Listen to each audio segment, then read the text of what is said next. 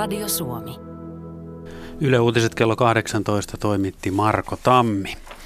Mukavaa tiistai-iltaa Radio Suomessa, kuten uutisissa äsken kuultiin, järjestetään tänään koronavirusta käsittelevä ilta seuraavan kahden tunnin ajan kello 20 asti. Yritämme selvittää ja selventää ja kysyä, saada vastauksia laaja-alaisesti tähän koronavirusaiheeseen liittyen. Sinä voit osallistua meidän lähetykseen ö, muutamalla eri tavalla. Ensinnäkin voit soittaa puhelinnumeromme. Tänne on 0203 17600. Lisäksi internetissä Radio Suomen kotisivuilla osoitteessa yle.fi kautta Radio Suomi on lomake, jonka täyttämällä saat yhteyden meille päin. Ja tämän lisäksi Radio Suomen WhatsApp 0401455666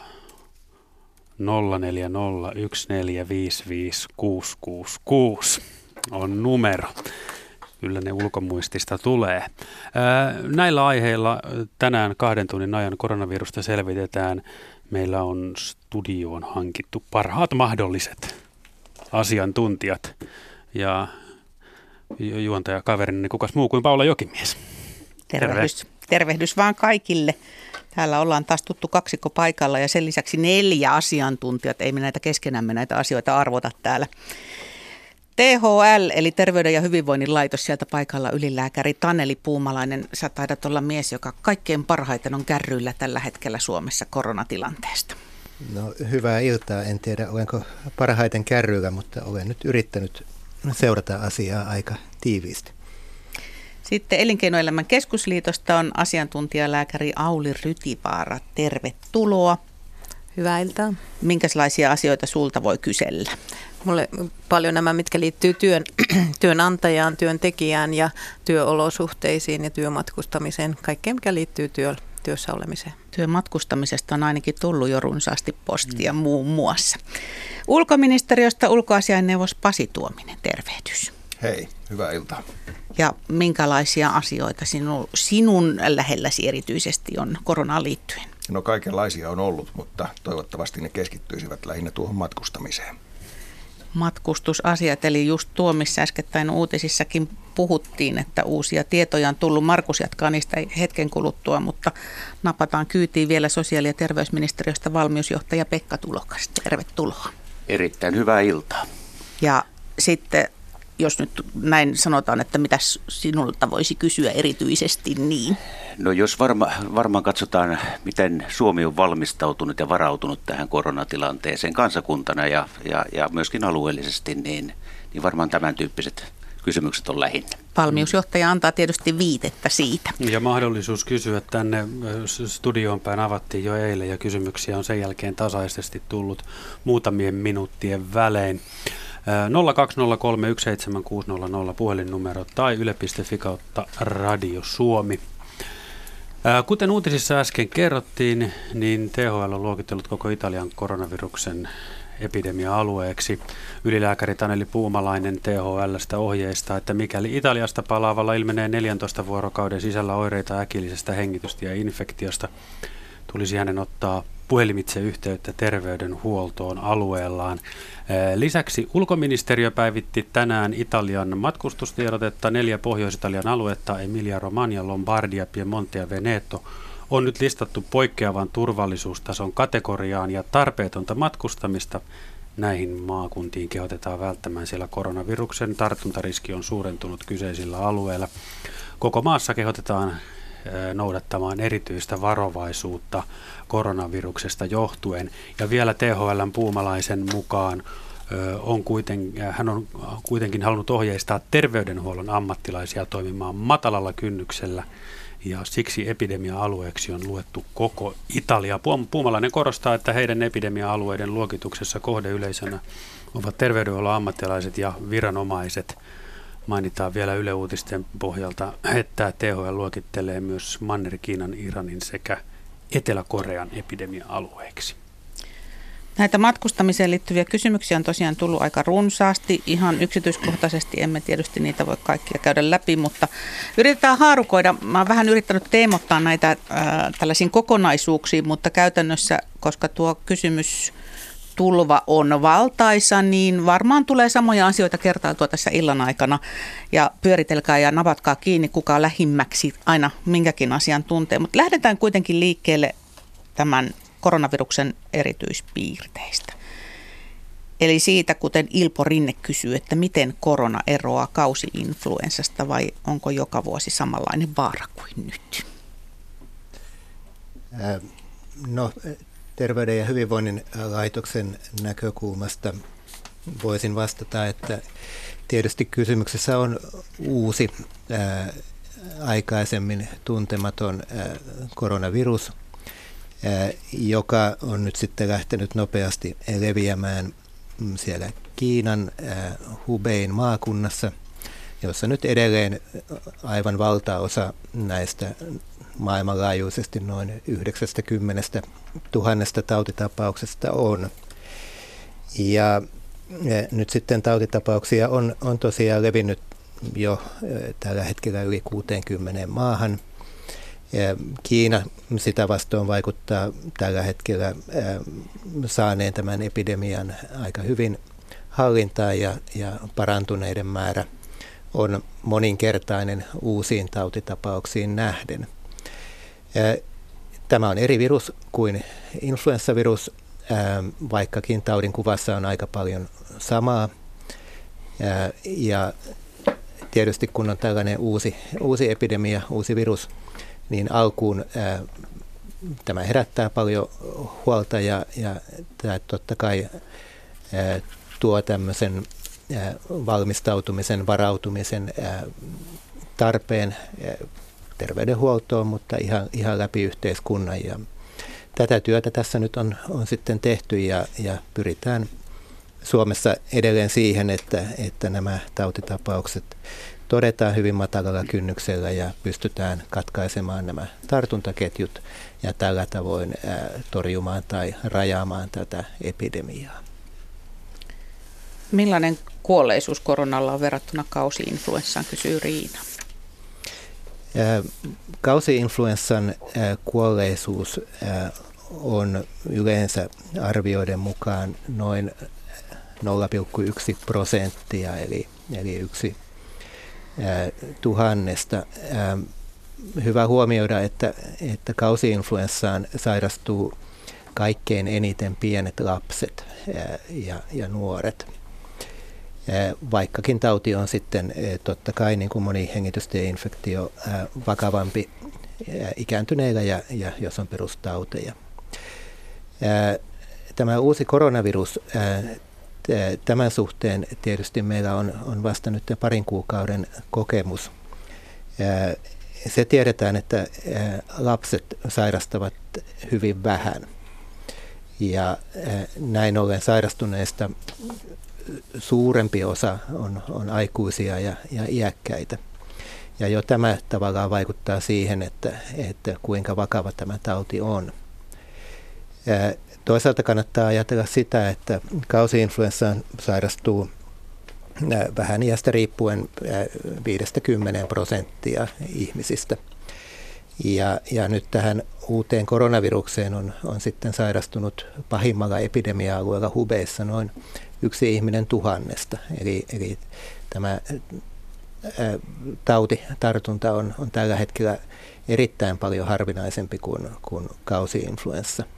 Mutta sitten jos, jos käy niin, että on, on yksi näistä sairastuneista, niin siinä tapauksessa erityisesti iäkkäillä ja henkilöillä, joilla on, on perussairaus, niin, niin tämä voi olla vakava. Näitä sairastuneista, kun on laskettu näitä kuolleisuuslukuja, niin, niin ehkä lohduttava tieto on se, että kun epidemiassa aina alkuun todetaan ne, ne tautiin valitettavasti menehtyneet ja vakavasti sairastuneet, niin kun saadaan lisää tietoa, niin tämä arvio vakavuudesta yleensä lievittyy. Ja, ja näin nyt, nytkin Kiinan raportin mukaan Alkuvaiheessa tämä sairastuneista kuolleiden osuus on, on hieman yli 2 prosenttia, mutta helmikuun alun jälkeen tämä on Kiinassakin ollut, ollut 0,7 prosenttia, eli, eli nämä arviot tästä, tästä tautiin menehtyneiden osuudesta niin, niin ovat laskeneet.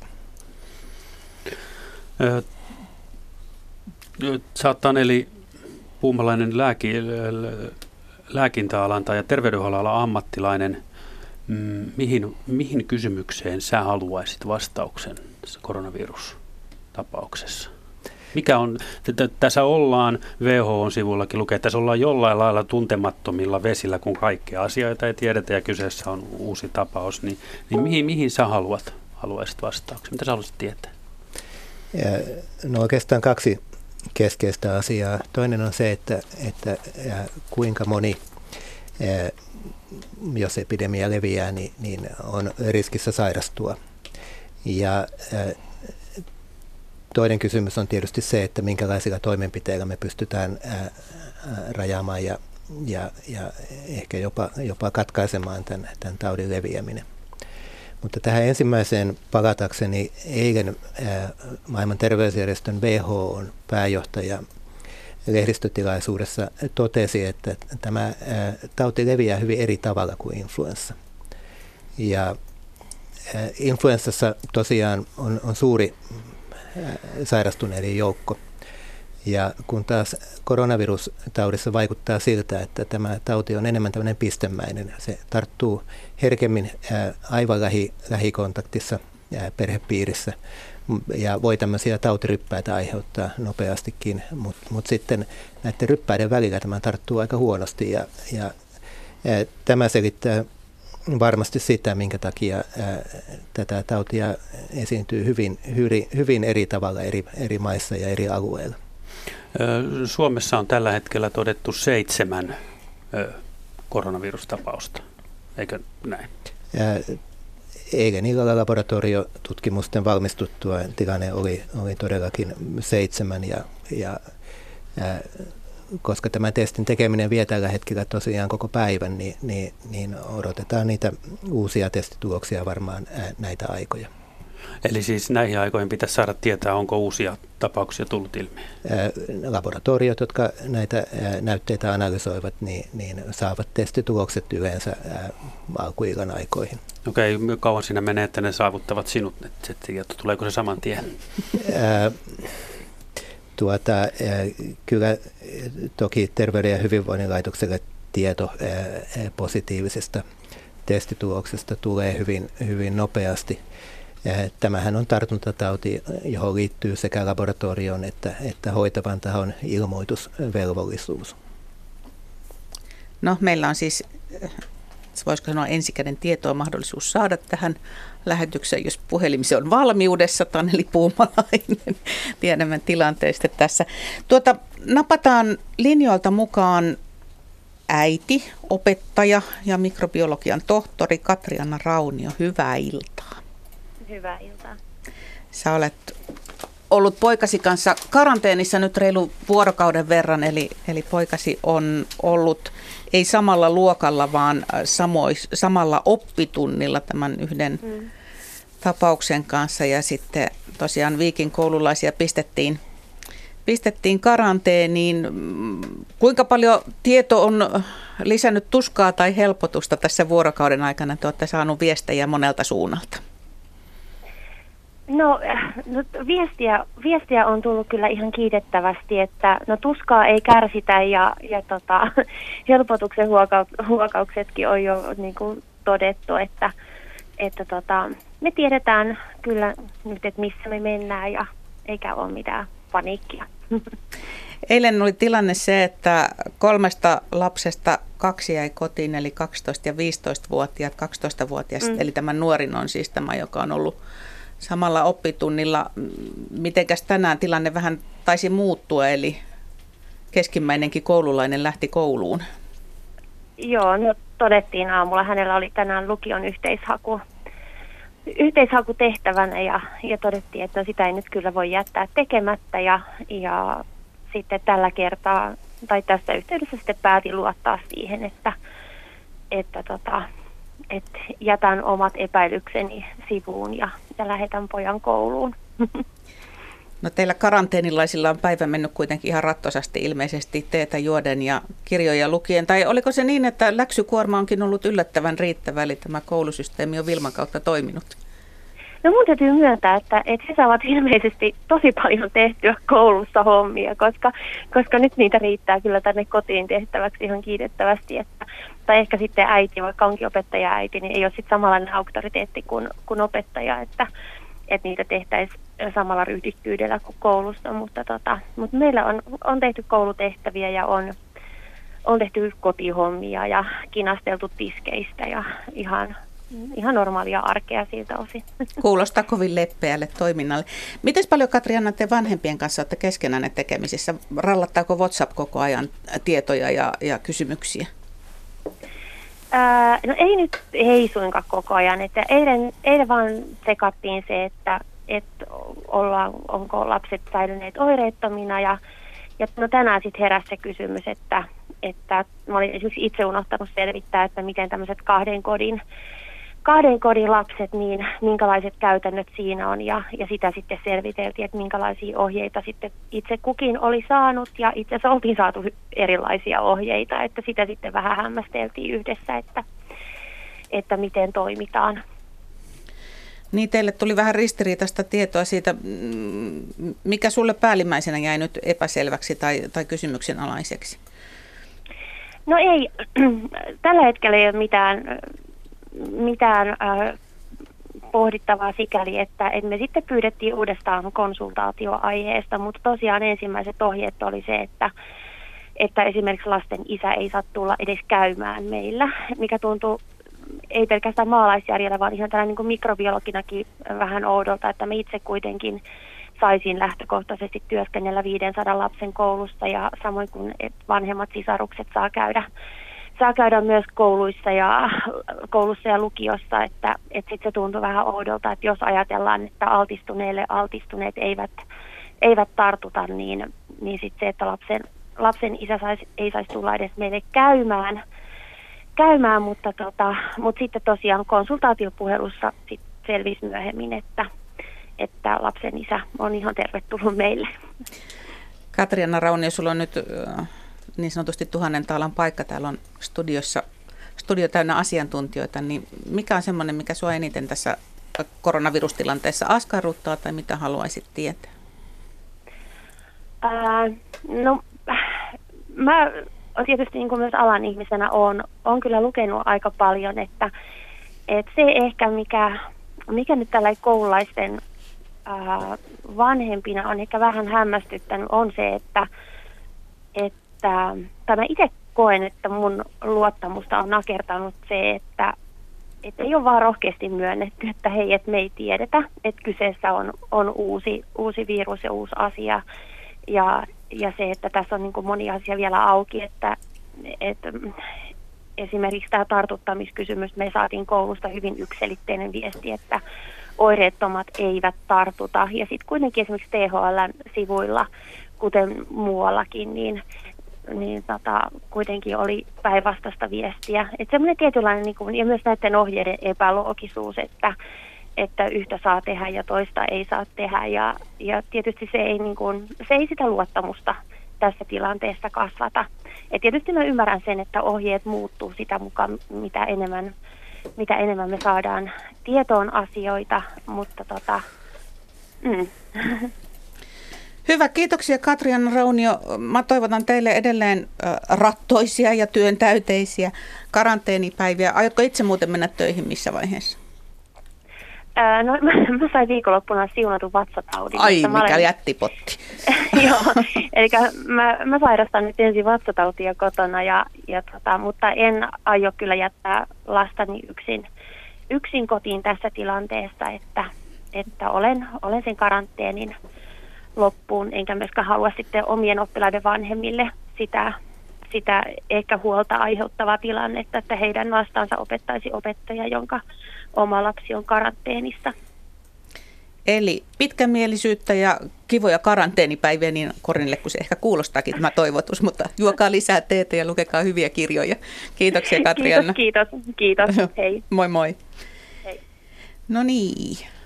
Mitä te sanotte Katriannalle, kun hän totesi, että, että luottamusta ei herätä, että on ristiriitaisia ohjeita, niin, niin eikö tilanne tietysti itsestään selvästi se, että me emme voi kaikkia tietää?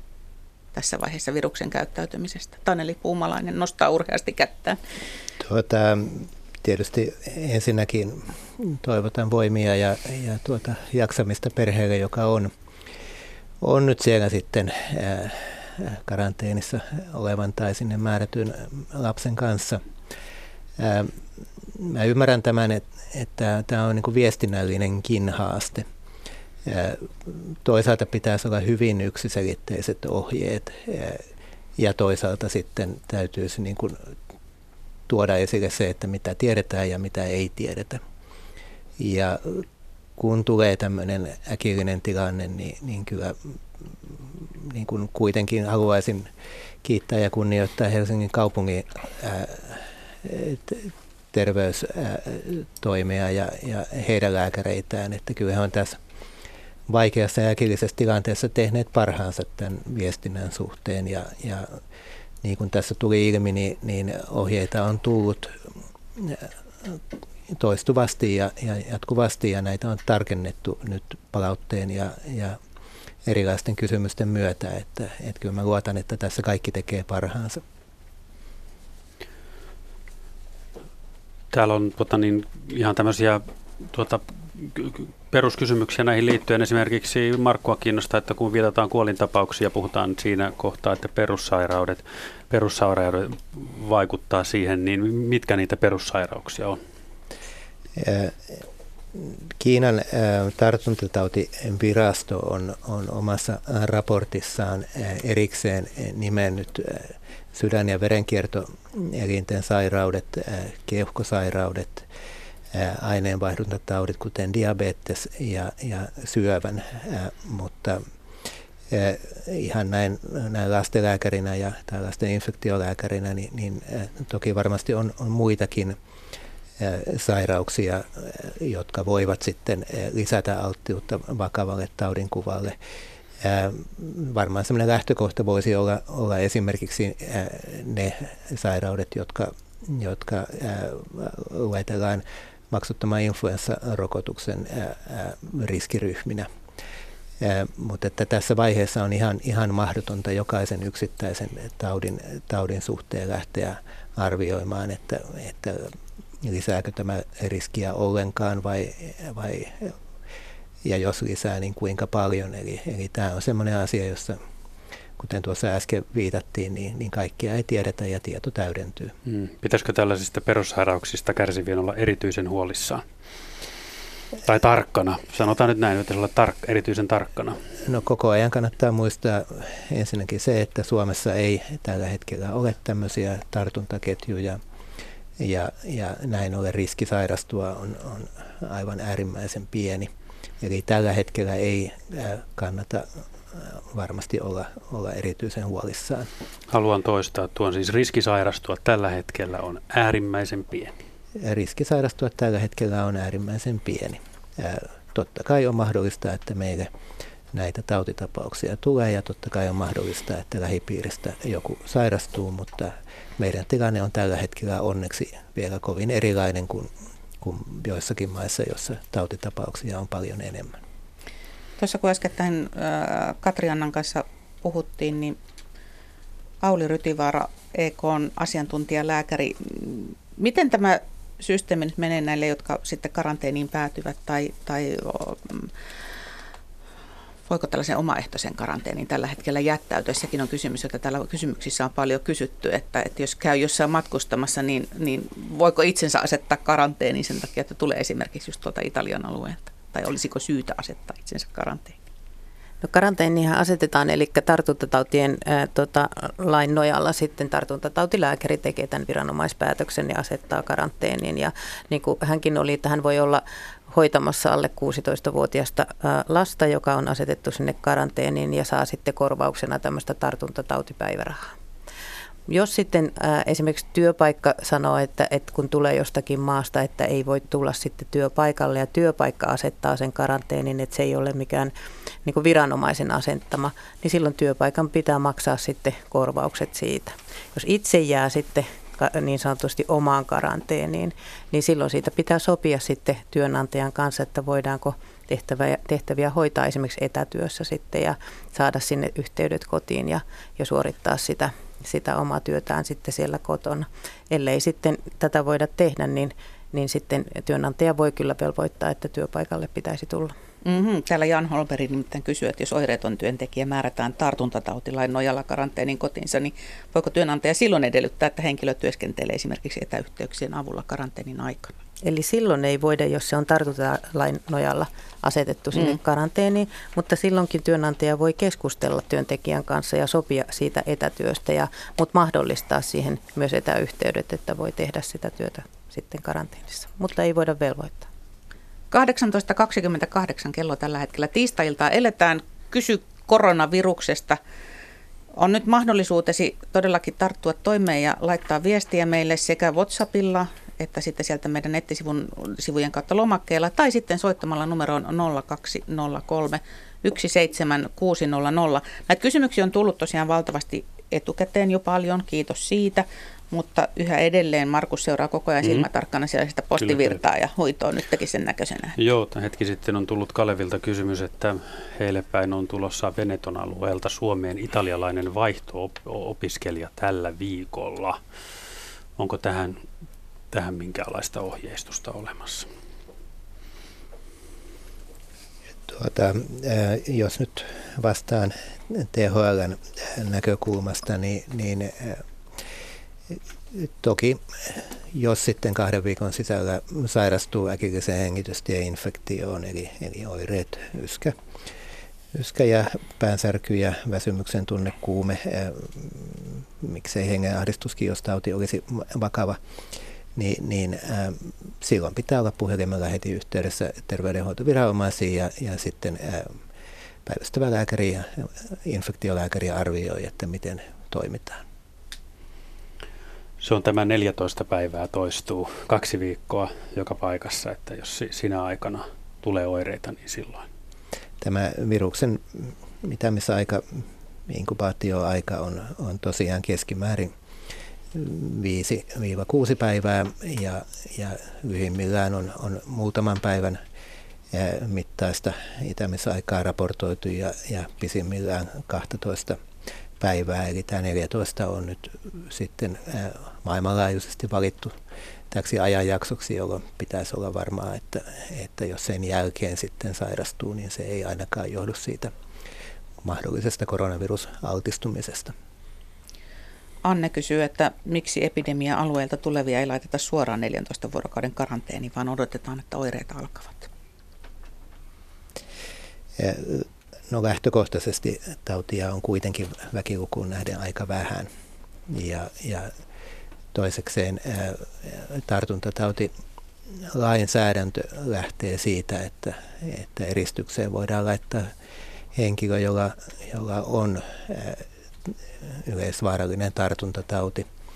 Ja karanteeniin voidaan asettaa henkilö, joka on, on altistunut tälle, tälle tiedossa olevalle tartunnalle.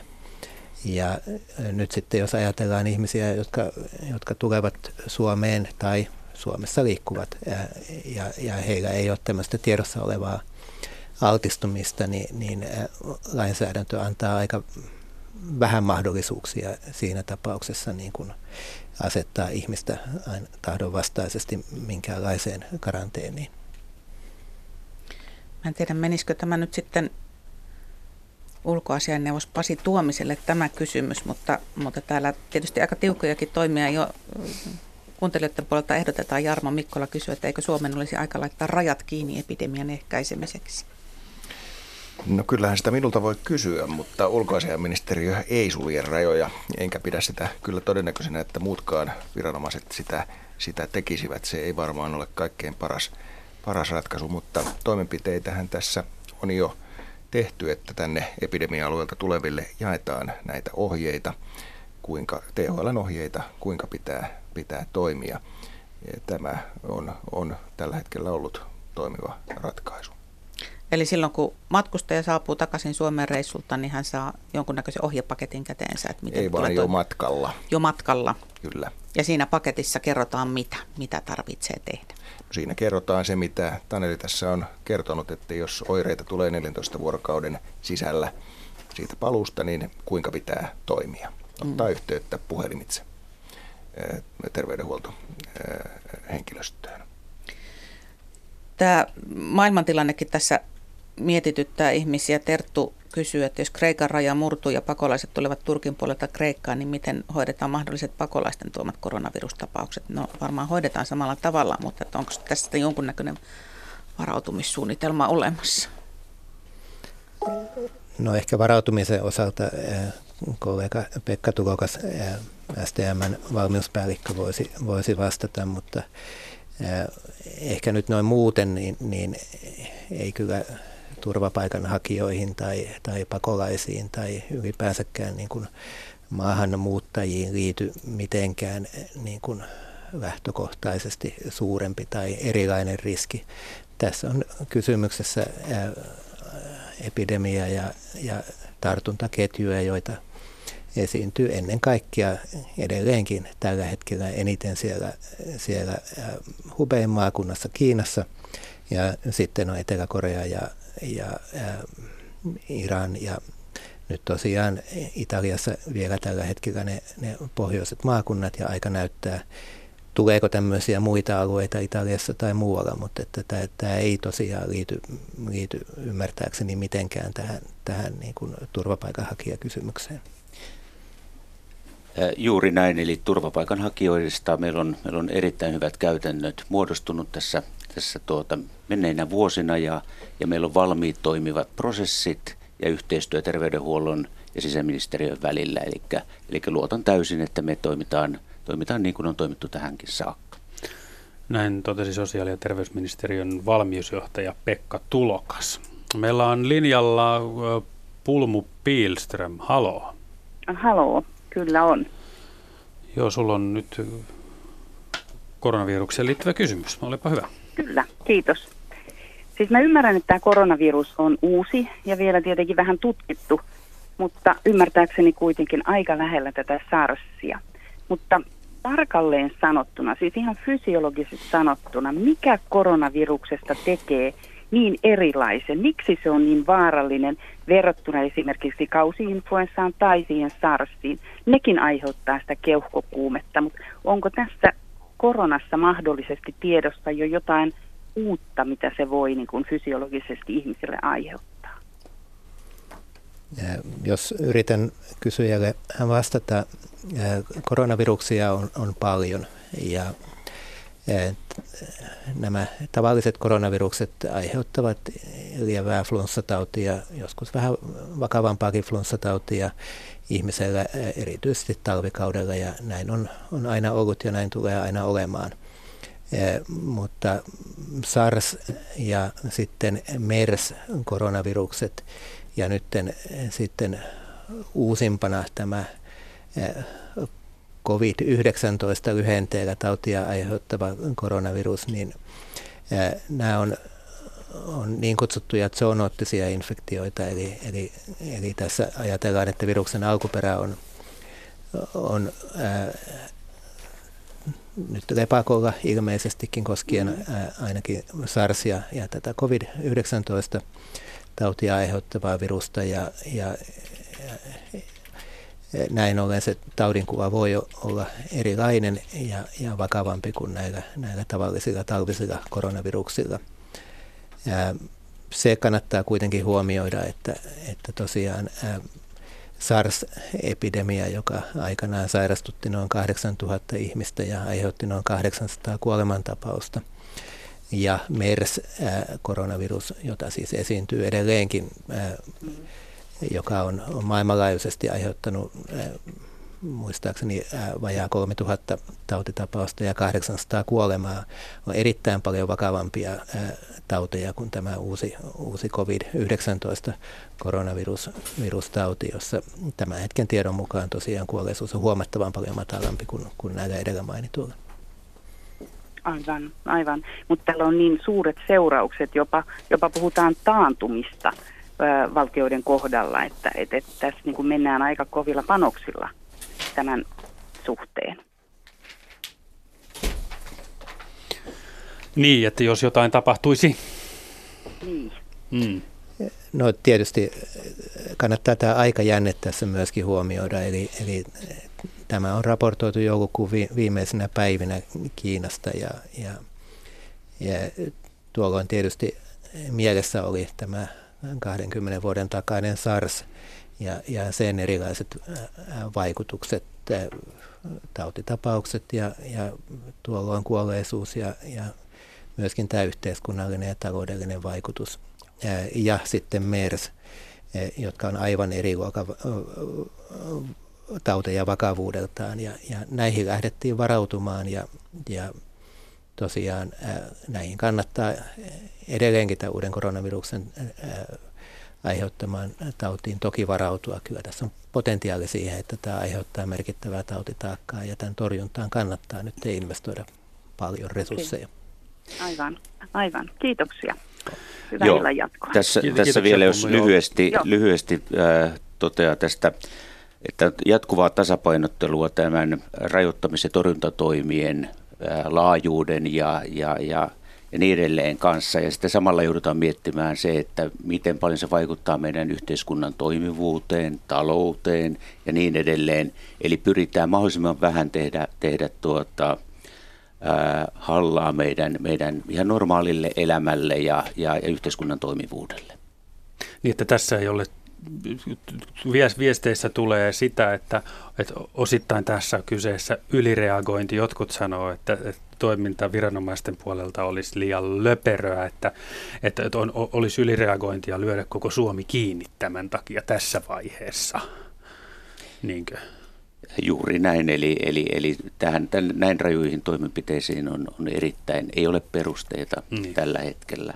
Ymmärrän, ymmärrän tosin, että, että jos rokotteita ja, ja lääkkeitä kyseiseen tautiin, niin, niin niitä kehitetään vasta, niin, niin täytyy suhtautua vakavasti. Eli, eli ei, ei missään tapauksessa vähätellä mm. myöskään. Pulmu pysyy vielä siellä linjalla nyt, kun tuossa vauhtiin on päästy, niin kun Pekka mainitsit, että Ah, okei, okay, joo. Kiitoksia Pulma. Hyvää iltaa, että pysyy kuulolla. Tässä on puhuttu, että kuinka paljon siihen torjuntaan panostetaan, niin kuinka paljon siihen investoidaan, mi, mi, mi, paljon siihen käytetään varoja ja resursseja tällä hetkellä? Mitkä varastot, va, va, va, varmuusvarastot tällä hetkellä tyhjenevät?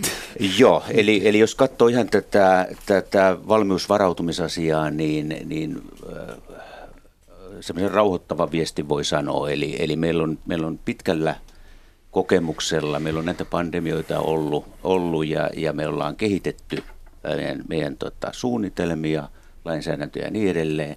Eli voi sanoa, että meillä on erittäin ajantasainen ää, tartuntatautilainsäädäntö vuodelta 16, joka antaa hyvät eväät viranomaisille.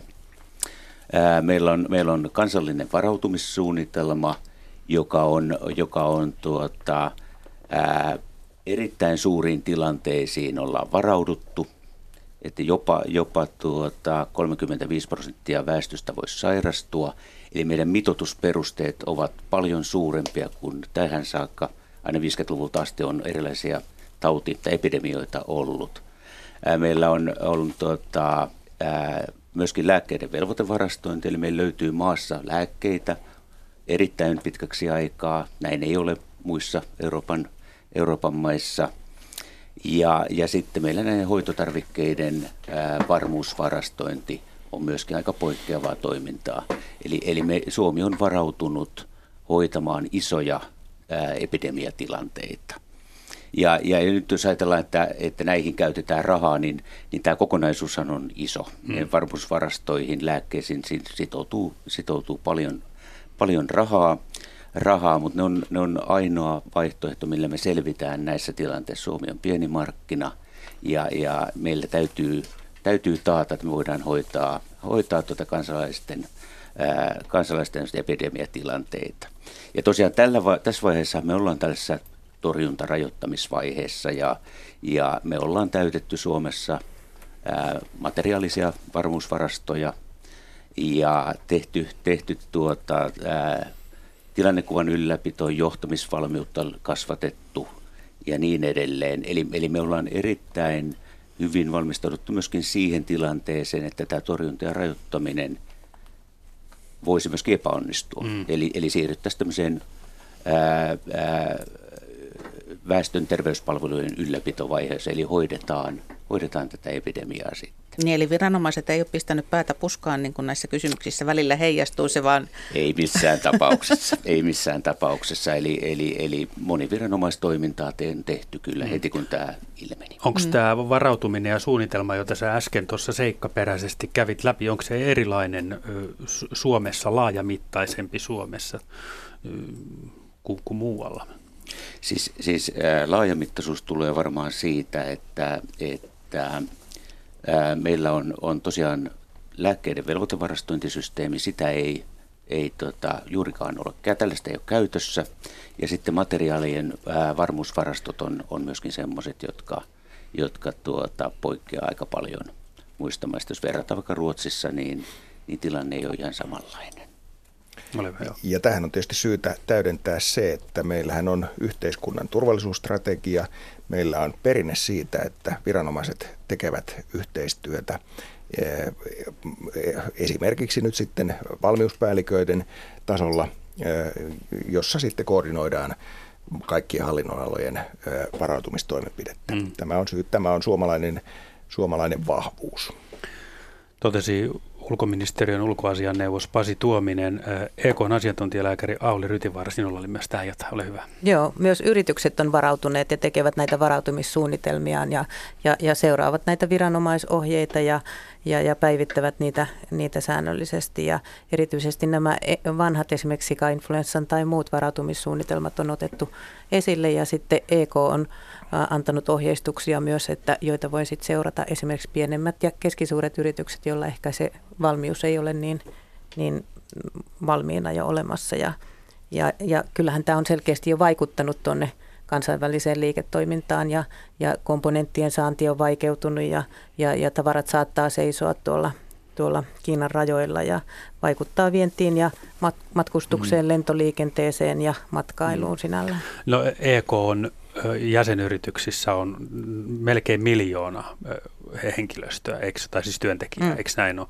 Eli se on varsin iso porukka, niin mm, heillä on omat suunnitelmat, mutta lisäksi myös EK jollain lailla ohjeistaa ja opastaa ja neuvoa, vai ja miten se menee? Me ohjeistetaan, meidän ö, yritykset on ö, yli 90 prosenttisesti pieniä ja keskisuuria yrityksiä, että, että pyritään saamaan, että kaikilla on niin kuin mahdollisuus saada, ja, ja toki sitten vastaamme kyselyihin, jos meille mm. tulee näitä kyselyitä. Tuleeko niitä paljon? Kyllä niitä on tullut nyt ja, ja tätä meidän EK-ohjeistusta me ollaan tehty tämmöinen huoneen taulu tuonne okay. internetsivuille, niin sitä on todella paljon kyllä katsottu ja mm. seurattu. Okei, okay, mitä ne kysymykset on? Mitä sieltä kysytään? Kysytään esimerkiksi just näistä nyt tällä hetkellä näistä karanteeniasioista, kun vanhemmat ovat hoitamassa lapsiaan ja, ja, ja että kuka maksaa sitä ja, mm. ja miten korvataan ja, ja etätyöstä ja miten työjärjestelyjä pitäisi tehdä. Niin, niin. Ja jos pienyrityksellä tulee ongelmia ja siinä ei ole kovin paljon resursseja ympärillä, mistä voitaisiin ottaa apua, niin siinä on helposti lappu luukulla, että ei, ei tuota, niin voida harrastaa liiketoimintaa tai ylläpitää sitä.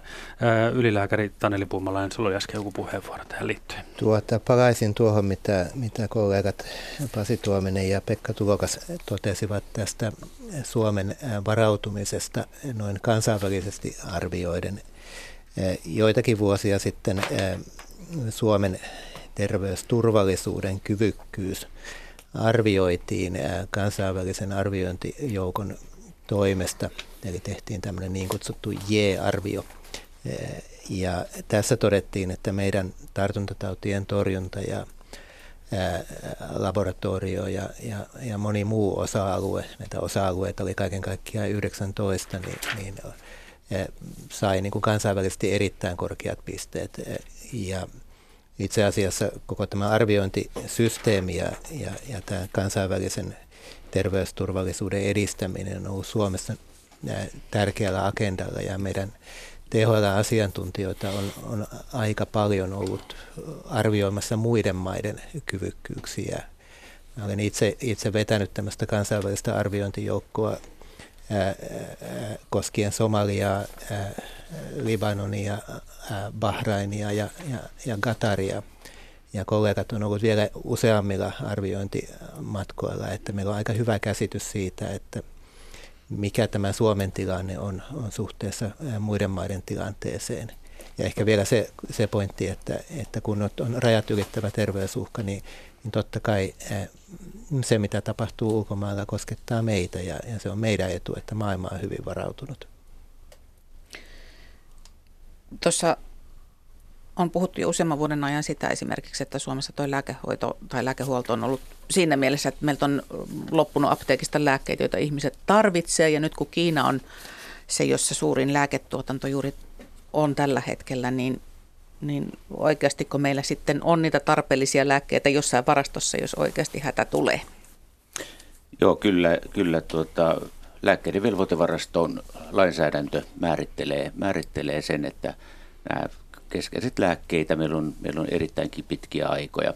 Tosin tiettyjä alituslupia myöskin on ollut, jotka silloin on sitten näkynyt näissä apteekeissa on ollut tietystä lääkkeestä pulaa, mutta että, että tämä iso kuva on se, että meillä on erittäin paljon lääkkeitä velvoitevarastoissa, joita sitten voidaan lähteä purkamaan, jos, jos tarvetta on.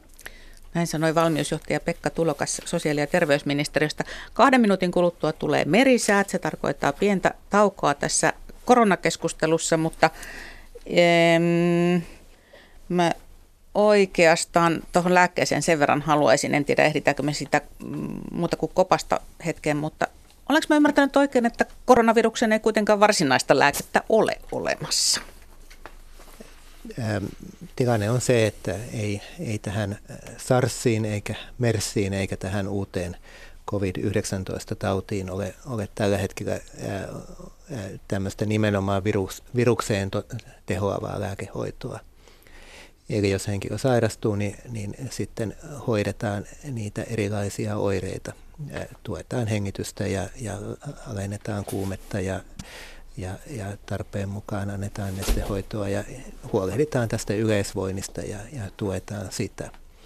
Näitä tutkimuksia mahdollisesta lääkkeestä on, on tietysti käynnissä tällä hetkellä paljon ja, ja, ja koko kansainvälinen yhteisö yrittää löytää tähän, tähän tehoavaa virus, viruslääkettä.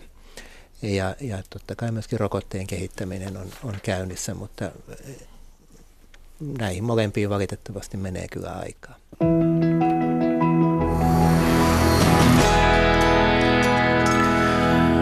Radio Suomi. Kello 19.05, mukavaa tiistai-iltaa. Radio Suomen tiistai-illassa käsitellään vielä kello 20 asti koronavirusta. Voit soittaa meille ja kysyä, jos huolestuttaa tai mieltä jotain, mielessä on joku asia tähän kysymys tähän asiaan liittyen. 020317600. Yle Uutiset totta kai seuraa asiaa myös herkeämättä ja koko ajan viimeisimmät tiedot tulivat tuossa ennen kello 19. Tartuntojen kokonaismäärä on noussut globaalisti yli 90 000. Manner Kiinassa koronavirustapausten määrä on kääntynyt jyrkkään laskuun WHO, WHO mukaan. Tapauksia on viimeisen vuorokauden aikana raportoitu jopa yhdeksän kertaa enemmän Kiinan ulkopuolella kuin Kiinassa. Suomessa yhteensä seitsemän ihmistä on saanut tartunnan ja koronaviruksen seurauksena on tähän mennessä kuollut maailmanlaajuisesti yli 3000 ihmistä. Kello 18.47 siis parikymmentä minuuttia sitten on tullut tieto, että Helsinki harkitsee potilashotelleja altistuneille. Helsinki harkitsee potilashotelleja tai hotellihuoneiden vuokraamista koronavirukselle altistuneille. Tarkoituksena olisi suojata muita altistuneen kanssa samassa taloudessa asuvia. Ja 18.40 eli vajaa puoli tuntia takaperin Finnair on ilmoittanut, että se peruu lennot Milanoon toistaiseksi, tai itse asiassa kuukaudeksi 9.3. alkaen jatkuen seitsemänteen päivään neljättä. Öö, Finnairin tiedotteessa kerrotaan, että peruuntuneella matkalle voi hakea hyvitystä vaihtoehtoisia lentoja tai siirtoja. Aika moni eh, meitä lähestynyt kuuntelija kysyy nimenomaan sitä, että on tulossa reissu, on tulossa matkaa, on se sitten risteilyä tai, tai jotain muuta vastaavaa, ulko, pidempää ulkomaan reissua, niin, niin tuota, mistä sen, mistä sen tietää, mennäkö vai eikö mennä? Vai jäädäkö kotiin? Vastatkaa. Joo, kuka no, vaan. Matkustuspäätöksen tekee matkailija aina itse. Ja ennen sitä matkustuspäätöksen tekemistä on syytä tutustua siihen kohdemaan tilanteeseen etukäteen ja myöskin paikallisien viranomaisten tiedottamista on hyvä seurata. Meidän UMN-sivuilta saa matkustustiedotteen ja myöskin sitä kautta voi tehdä tietysti matkustusilmoituksen. Sen lisäksi on nyt erityisesti sitten koronavirus aikana on syytä tutustua myös THLn antamaan informaatioon. Ja se informaatio löytyy siis joko THLn sivuilta tai meidänkin sivultamme löytyy linkki sinne, mm. sinne THLn ää, sivu, ää, sivuille. Joo, joo. Eli THLn sivuilta löytyy tietoa sekä myös ulkoministeriön sivuilta löytyy ajan tasaista tietoa. Ee, mutta jos matkailija itse tekee sen päätöksen, niin, niin mm, mitä siinä pitäisi miettiä? Se on monelle kallis paukku, jos on varattu, varattu tota lennot ja majoitukset ja sitten ei päästäkään reissuun. No niin. riskihän tietysti aina täytyy ottaa siitä, että käyttääkö niitä varattuja lentojaan, käyttääkö varattuja hotelleitaan, mutta sehän on sama asia, jos Suomessa varaa tilaisuuteen mm. lipun eikä sinne pääse. Niin. Tämä kannattaa tietysti tarkkaan harkita, että kuinka sitten suhtautuu näihin, näihin meidän suosituksiimme. On tietysti tärkeää muistaa, että nämä ovat vain suosituksia. Mm-hmm. Me ei voida antaa määräyksiä, me ei voida kieltää ketään matkustamasta. Meillä on esimerkkejä, missä suomalaiset ovat matkustaneet maihin, joista meidän matkustustiedotteen suosituksen mukaan mm. pitäisi heti poistuakin. Ja sitten kannattaa myös tarkistaa vakuutusehdot, eli kriisiturvavakuutus kannattaa siellä olla, jos se matka keskeytyy tai joutuu sieltä palaamaan sitten, niin, sitten voi saada, toki vakuutusyhtiöillä on omat, omat kriteerinsä siihen, että se kannattaa tarkistaa etukäteen. Niin just, ja jos joutuu matkan perumaan ja haluaa rahoja takaisin, niin silloin pitää olla yhteydessä niihin tahoihin, joilta sen matkan on on hankkinut ja ostanut. Finnaari pisti lopettaa lentämisen milloin on nyt kuukaudeksi. Miltä, miltä tämä päätös kuulosti? No, minun mielestäni se kuulostaa aika vastuulliselta päätökseltä ja pidän sitä ihan mm. perusteltuna. Olisiko sitten olla aikaisemmin? Me olemme antaneet ulkoministeriöstä sen matkustustiedotteen tänään. Kyllä Finnair on, on toiminut hyvin, hyvinkin sen meidän suosituksemme niin, niin Se järjestys on tässä tavallaan ollut mm. sillä lailla. Ja. Hän oli siis ulkoasianneuvos Pasi Tuominen ulkoministeriöstä ja täällä studiossa on Terveyden ja hyvinvoinnin laitoksesta ylilääkäri Taneli Puumalainen, Elinkeinoelämän keskusliitosta asiantuntijalääkäri Auli Rytivaara ja terve- sosiaali- ja terveysministeriöstä valmiusjohtaja Pekka Tulokas äsken äänessä olleen Pasin lisäksi. Sana on vapaa, eli siis kysyä saa. Kysy koronaviruksesta on tämän illan ohjenuora ja tunnin verran tässä jatketaan. Kysymyksiä on tullut paljon, yritetään niistä äh, poimia olennaisia, mutta mua jää nyt tuo lääkejuttu vähän vielä kaivertamaan. Siitä on tullut nimittäin valtavasti kysymyksiä ja esimerkiksi se, että onko Suomessa aikomusta ottaa HIV-lääkkeet käyttöön koronan hoidossa, jossa ilmeisesti on saatu jostain päin maailmaa hyviä tuloksia. Muun muassa Jari tätä kysyy. Ähm, todellakin hyvin erilaisia viruslääkkeitä, oikeastaan kaikkia, mitä myyntiluvalla on, on olemassa, niin on, on Kiinassa kokeiltu koronaviruksen hoitoon. Ja ymmärtääkseni mistään ei ole kauhean vakuuttavaa näyttöä, että se nyt sitten välttämättä toimisi.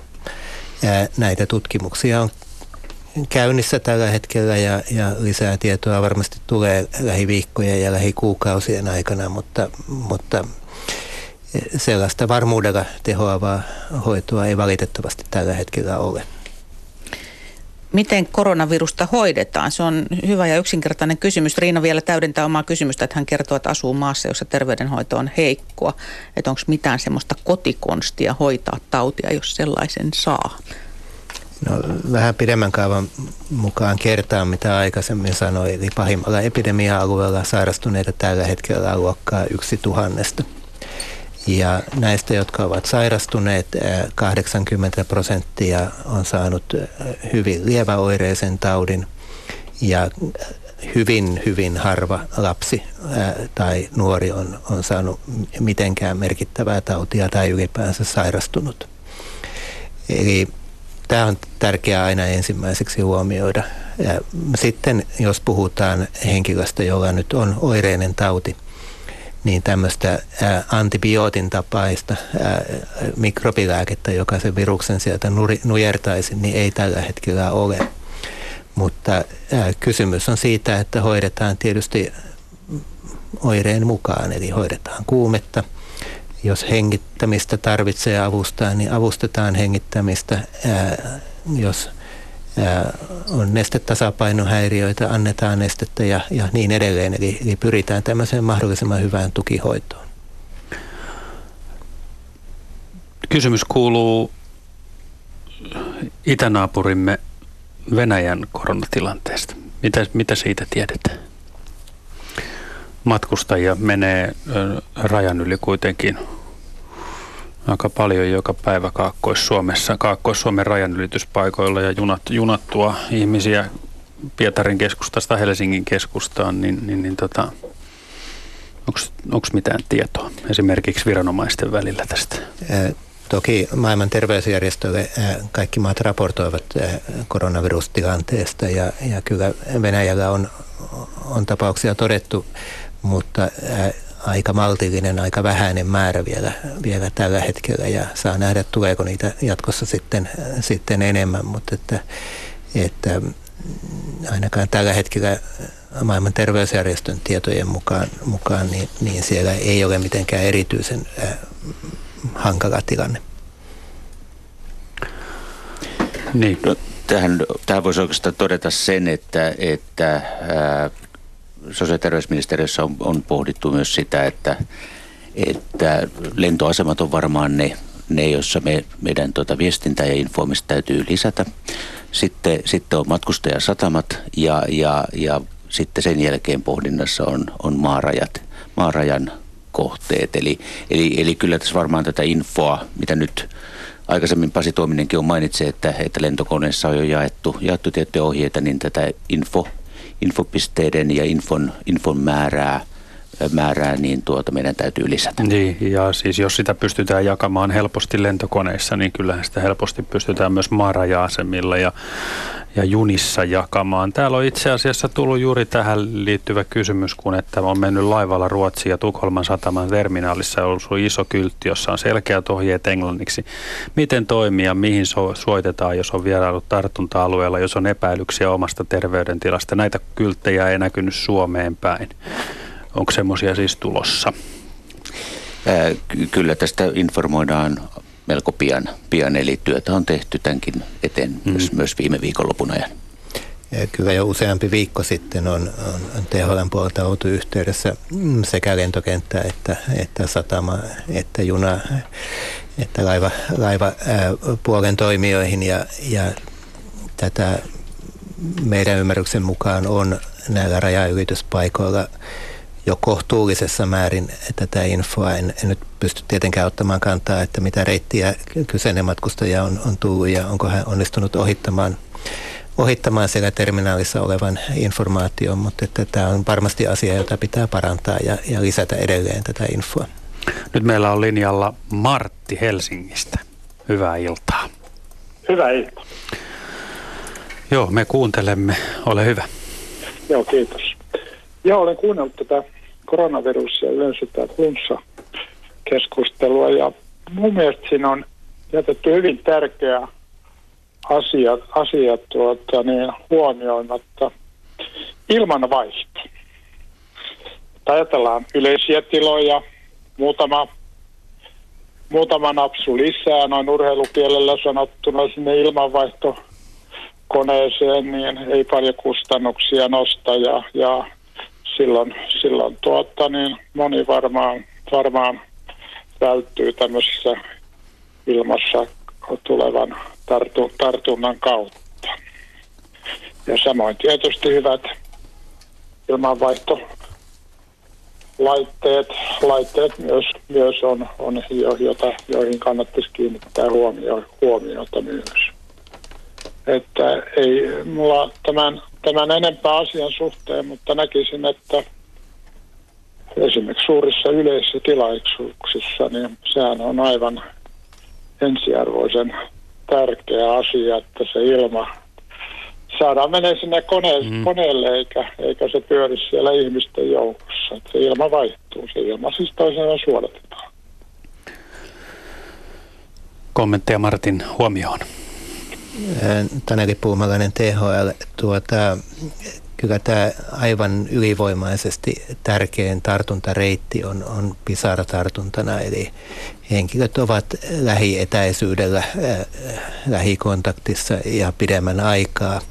Eli esimerkiksi juuri, juuri niin kuin samassa taloudessa asuvat henkilöt, niin, niin heillä tämä, tämä niin kuin tartunnan mahdollisuus on, on suurempi. WHOn pääjohtaja eilen esitti tämmöisen prosenttiluvun kuin 50 prosenttia voisi niin kuin samassa taloudessa asuvista ja mahdollisesti sairastua ja muista lähikontakteista huomattavasti pienempi osuus. Eli, eli äh, tämä kertoo siitä, että tämä tauti ei ensinnäkään tartu äh, yleensä niin herkästi kuin, kuin moni muu hengitystieinfektio.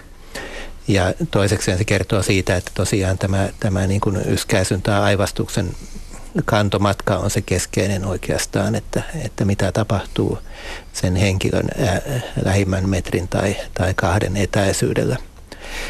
Totta kai on mahdollista, jos, jos ihminen aivastaa pöytäpinnalle ja, ja toinen henkilö sitten, sitten laittaa siihen käden siihen märälle pöydälle ja vie sen jälkeen käden, käden niin kuin kasvoille, niin totta kai se voi myös näin näin kosketustartuntana tarttua, mutta, mutta sitten tämä kysymys ilmateitse tartunnasta, niin, niin tässä huolenaihe lähinnä on ollut se, että, että miten toimitaan esimerkiksi teho-osastolla tai jos tehdään toimenpiteitä sairaalassa ja, ja tästä on olemassa erittäin hyvät ohjeet, että, että tämä ilmateitse tapahtuva tartunta torjutaan siellä sitten, sitten monin eri, eri toimenpiteen.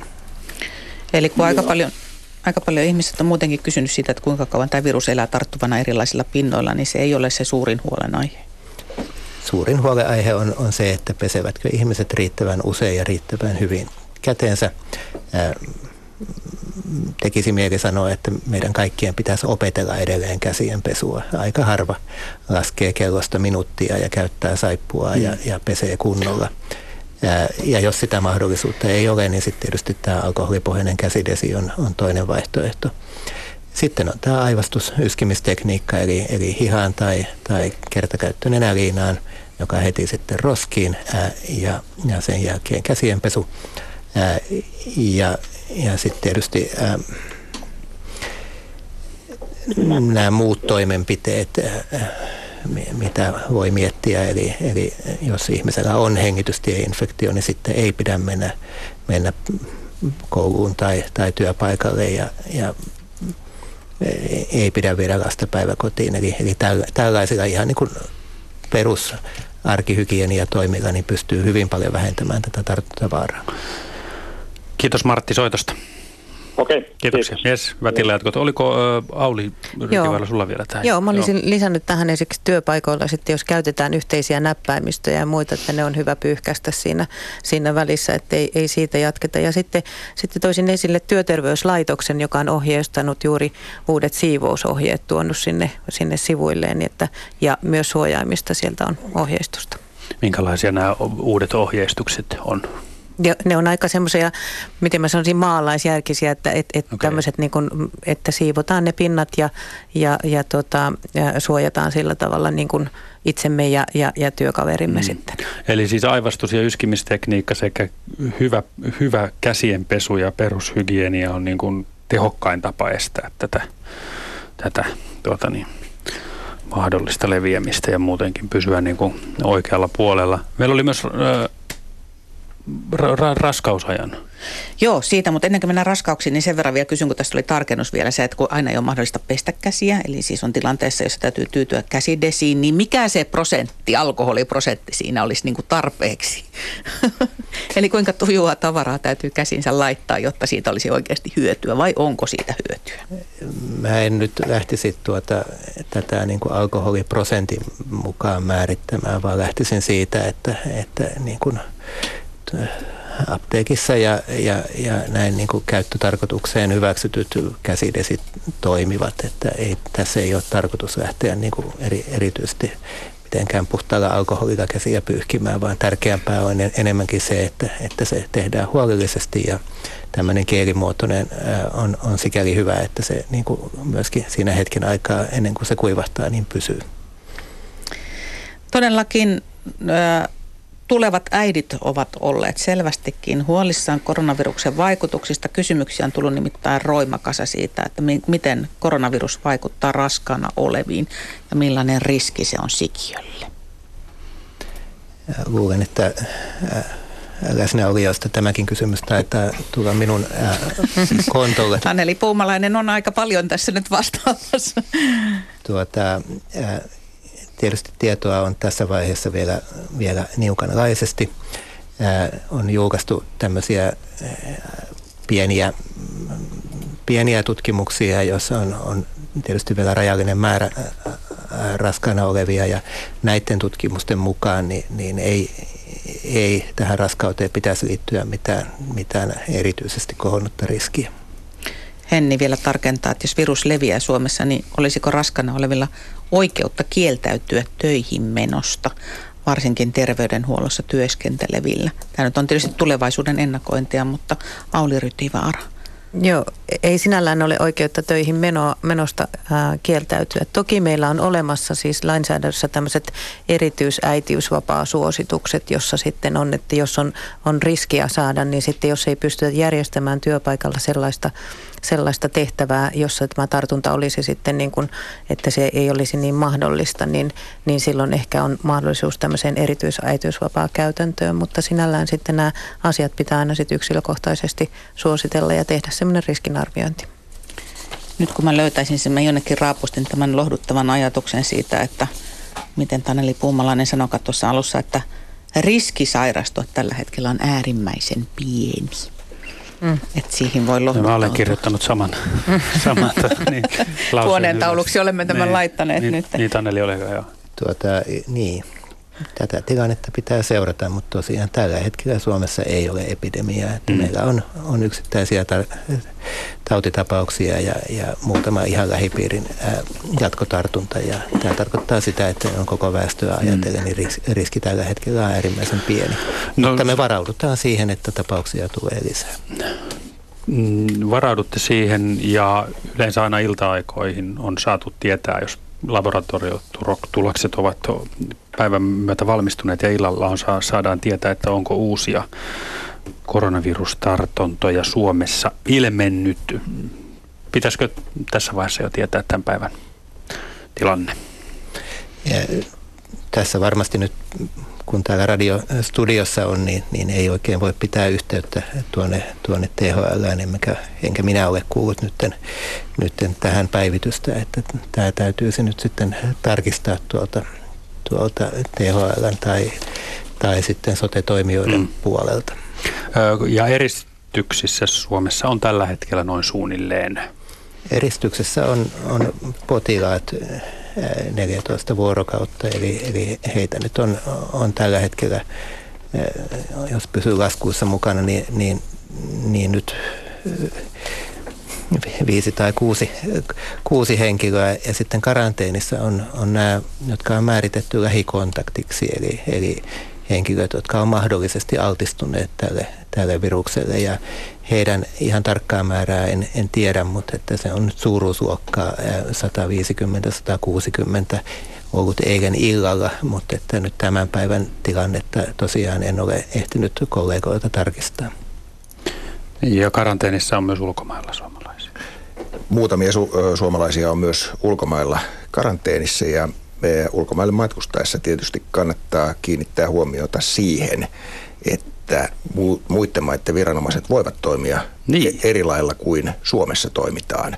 Eli voi olla mahdollista, että ulkomailla myös matkailijoiden liikkumista voidaan yllättää rajoittaa, rakennuksia voidaan asettaa karanteeniin tai kyliä, jopa maakuntia. Tästähän meillä esimerkkejä, esimerkkejä on ja myös se kannattaa sitten ottaa matkalla huomioon, että myös liikenne, hmm. liikennettä voidaan rajoittaa, että sitten välttämättä ei pääsekään pois. Ja tästä syystä me olemme lisänneet tähän neljään M, jota suosittelemme matkailijoille, eli matkustustiedotteen lukemisen, matkustusilmoituksen tekemisen, matkavakuutuksen ottamisen ja matkustusasiakirjasta huolehtimisen lisäksi vielä kolme lisä M näin kor- korona-aikana. Ja ne ovat maalaisjärjen käyttäminen, massia pitää olla mukana, eli käteistä rahaa yllättäviä tarkoituksia varten ja vielä medisiinit kannattaa ottaa mukaan, eli lääkkeitä. Suosittelemme, että matkailijat ottavat kuukauden lääkeannoksen mukaan että vältytään ikäviltä yllätyksiltä. Jaa, siitä tulisi meikäläiselle jo yksi matkalaukullinen varmaan kuljetettavaa. mutta tämä oli, mutta siis tämä oli, tämä oli hyvä huomio, kun moni päätöksiä keväälle varatuista matkoista tekee, niin monipuolisesti ja monelta kantilta pitää asioita miettiä. Elina, Ää, anteeksi, Elina jo. täällä kysyy nimittäin sitä, että miksi Suomen käytännöt ovat erilaiset kuin muualla Euroopassa, esimerkiksi karanteenien ja testausten suhteen. Eikö niin kun EU-ssa on yhteistä säännöstä, niin eikö voisi ajatella, että esimerkiksi Euroopassa olisi samanlaisia sääntöjä? No itse asiassa on ihan oikeastaan päivittäin muiden Pohjoismaiden kanssa näitä toimintalinjoja käyty läpi ja, ja myöskin EU-maiden kesken on aika paljon koordinaatiota ja kokouksia, että ehkä enemmän voisi sanoa, että Suomi on, on muun EUn linjalla, mutta sitten on jonkun verran poikkeuksia. Ja, ja sitten jos mennään EUn ulkopuolelle, niin, niin toki, toki kukin maa, maa päättää, päättää itse toimenpiteistä, joita katsoo niin kuin tarpeelliseksi. Valtakunnallisesta neuvontapuhelimesta kysytään. Onko sellaista tulossa? Tiedän, että jotkut kaupungit ovat avanneet omia neuvontapuhelimiaan. Minä sain tänään tyttäreni koulusta Vilma-palvelun kautta viestin, jossa Porvoon kaupunki ilmoitti avanneensa neuvontapuhelimia, mutta onko tämä valtakunnallista tulossa? Joo, maan hallitushan on, on linjannut, että tämmöinen yleisneuvonta numero kansallinen tulee ja, ja, ja, ja kun maan hallitus näin on, näin on tuota linjannut, niin virkamiehet on alkanut, alkanut asiaa valmistelemaan ja sitä on, sitä on valmisteltu nyt tässä ja paraikaakin varmaan tiettyjä testejä tehdään, eli, eli, eli siitä sitten varmaan jossakin vaiheessa kuullaan tarkemmin. Voiko, voiko sanoa, että piakkoin? Niin. No varmasti voi sanoa, että piakkoin, jos, jos, jos tietyt testit ja, ja käytännöt onnistuu, niin varmaan piakkoin piekkoja. Tässä on tietysti nyt sitten syytä huomioida, että yleisneuvonta on sitten todellakin yleisneuvontaa. Eli jos, jos on hätätilanne, niin ihmisten pitää soittaa 112. Ja jos, jos on hoidon, hoidon tarpeen tarpeen arviointia tai, tai tarvii terveysneuvontaa, niin meillä on, meillä on sitten siihen tiettyjä numeroita, ja, mutta ei valtakunnallisia. Siellä on erittäin laajasti levinnyt 116, 117 ja sitten on tietyillä alueilla on kunnallisia tai vähän isommalla alueella, alueella tämmöisiä numeroita. Eli, eli täytyy nämä numerot aika tarkkaa, että mit, mitä numeroa käyttää missäkin, niin on, on syytä, syytä niin kuin huomioida. Eli valtakunnallinen neuvonta puhelin numero, palvelunumero on tekeillä nyt parasta se on, aikaa. Se on parasta okay. aikaakin tekeillä, No niin, kyllä. minä hetkenä hyvänsä odotamme sen avautumista. Ö, Osku kysyy kriittisen kysymyksen. Onko mahdollista, että kansalaisille kerrotaan jollain lailla ö, pehmennettyä totuutta? Tuota, sillä voi olla aika lyhyet jäljet, eli, eli kyllä tässä niin kuin se totuus totuus, mitä, mitä tuota, tuota, että totuudessa me pysytään, pysytään ja tietoa, tietoa tietysti tulee koko ajan lisää. Meidän pitää koko ajan päivittää sitten sitä, sitä tietoa, eli, eli ei missään tapauksessa pidä pimittää mahdollisimman paljon, paljon meidän täytyy viestiä. Tietysti viestintä on aina se ää, haaste, että viestintä on aina liian vähän. Vähän. Eli, eli, eli vaikka kuinka tehdään työtä, niin, niin vielä enemmän meidän pitäisi pystyä infoamaan. Otetaanko hetki synkkää skenaariota? Sanoit tuossa aikaisemmin Pekka Tulokas, että, että Suomessa on olemassa valmius jopa siihen, että jopa 35 prosenttia väestöstä sairastuisi, niin, niin hoitoa riittää. Mutta mä käyn täällä läpi, kun täällä on tullut paljon ihmisiltä kysymyksiä näistä yksityiskohtaisemmin, niin Kari esimerkiksi kysyy, että riittääkö Suomen sairaaloissa suojavarusteita, kun niitä ei juuri kuulemma käytössä näy? Joo, eli, eli esimerkiksi tämmöiset hengityssuojaimet ja visiirit, visiirit mitä tuolla TV, TV, TV-uutislähetyksessä näkyy ulkomailta, niin, niin kyllä siis Suomi on varautunut. Niitä löytyy, löytyy tuota meidän toimintayksiköistä ja niitä löytyy varmuusvarastoissa. Ja, ja oleellista on ää, ää, tiedostaa se, että nämä henkilökohtaiset suojavarusteet on, on tarkoitettu meidän hoitohenkilöstölle. Eli meidän täytyy pystyä hoitohenkilöstö pitämään työkykyisinä ja, ja hoitamassa. Eli, eli, eli ne on siihen tarkoitukseen, tarkoitukseen tuota, varattu. Ja jos, jos epidemia laajenisi, jos tulisi epidemia tai pandemia, niin, niin aivan varmasti niitä alkaa näkymään ja, ja, ja materiaaleja laitetaan jakoon.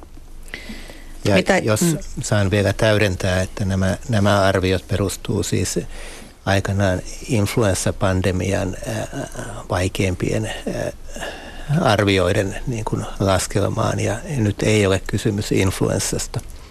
Ja jos ajatellaan Kiinan, Kiinankin ää, tietoja tällä hetkellä, eli, eli kaikista sairastuneista lapsia on, on alle 20-vuotiaita lapsia ja nuoria on, on vain pari prosenttia. Ja edelleen sairastuneita on se yksi tuhannesta, niin, niin kyllä tämä tuntuu aika, aika ää, sanoisiko korkealta arviolta, mutta että totta kai se on aina varautumisessa pitää varautua myöskin hyvin, hyvin niin kuin hankalaan tilanteeseen, vaikka sitten se todennäköisempi skenaario on jotain ihan muuta. Mitä jos hoit- hengityskoneita tarvitsevia on enemmän kuin on laitteita? Sitä on parissakin kysymyksessä tullut vastaan. Joo, tätähän me ollaan, kartoitetaan, kun valtakunnallista tilannekuvaa tehdään ja, ja sitten ollaan ihan normaalissa tilanteessa, että et, tuota, hoitoa priorisoidaan hoitoa priorisoidaan ja, ja tässä myöskin, myöskin sitten semmoisia toimenpiteitä, mitä voidaan siirtää, ennalta suunniteltuja leikkauksia ja muuta, niin sitä hoitokapasiteettia lähdetään kapa, äh, tota, kasvattamaan sen tilanteen mukaisesti. Mitä jos hoitopaikkoja ei riitä kaikille, kysyy Merja. Eli, eli juuri tämä, että, että semmoista ennalta suunniteltua kiireetöntä hoitoa sitä siirretään ja, ja painopiste sitten tehdään tehdään näihin kiireellisimpiin tapauksiin. Ja sillä pystytään hoitokapasiteettia nostamaan erittäinkin paljon. Taru kysyy, että mikä on suunnitelma, jos aikuiset sairastuvat vakavasti, kuka huolehtii lapsista? No tässähän on tietysti sosiaalihuollolla on, on sitten myös, eli, eli turvaverkko kyllä löytyy, löytyy eli, eli ei, ei syytä, syytä huoleen, että lapset jäisivät yksin. Kello 19.35. Mukavaa tiistai-iltaa. Radio Suomessa käsitellään koronavirusaihetta vielä tuonne kahdeksaan asti. Meillä on paikalla ulkoministeriöstä ulkoasianeuvos Pasi Tuominen, EKsta asiantuntijalääkäri Auli Rytivaara, THLn ylilääkäri Taneli Puumalainen ja sosiaali- ja terveysministeriön valmiusjohtaja Pekka Tulokas. 0401455666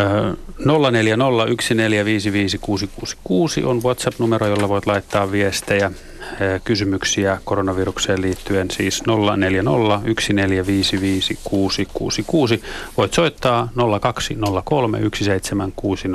020317600 tai Radio Suomen kotisivuilla yle.fi kautta Radio Suomi. Sieltä löytyvällä lomakkeella.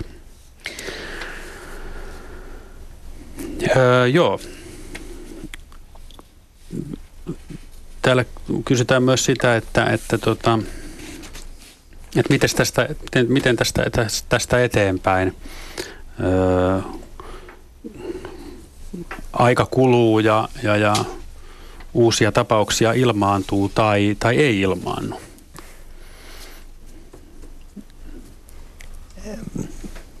Se on tietysti erittäin hyvä, että, että aikaa kuluu, koska nyt eletään parhaillaan influenssa kautta. Ja, ja influenssa toki, vaikka nyt näyttää olevan aika, aika lievä kausi, kuormittaa terveydenhuoltoa ja, ja on, on hyvä, että mahdollisimman moni on ottanut ja ottaa sen rokotteen ja, ja sillä tavoin suojaa itseään influenssalta ja, ja, ja omalta osaltaan vähentää sitten sitä terveydenhuollon kuormitusta.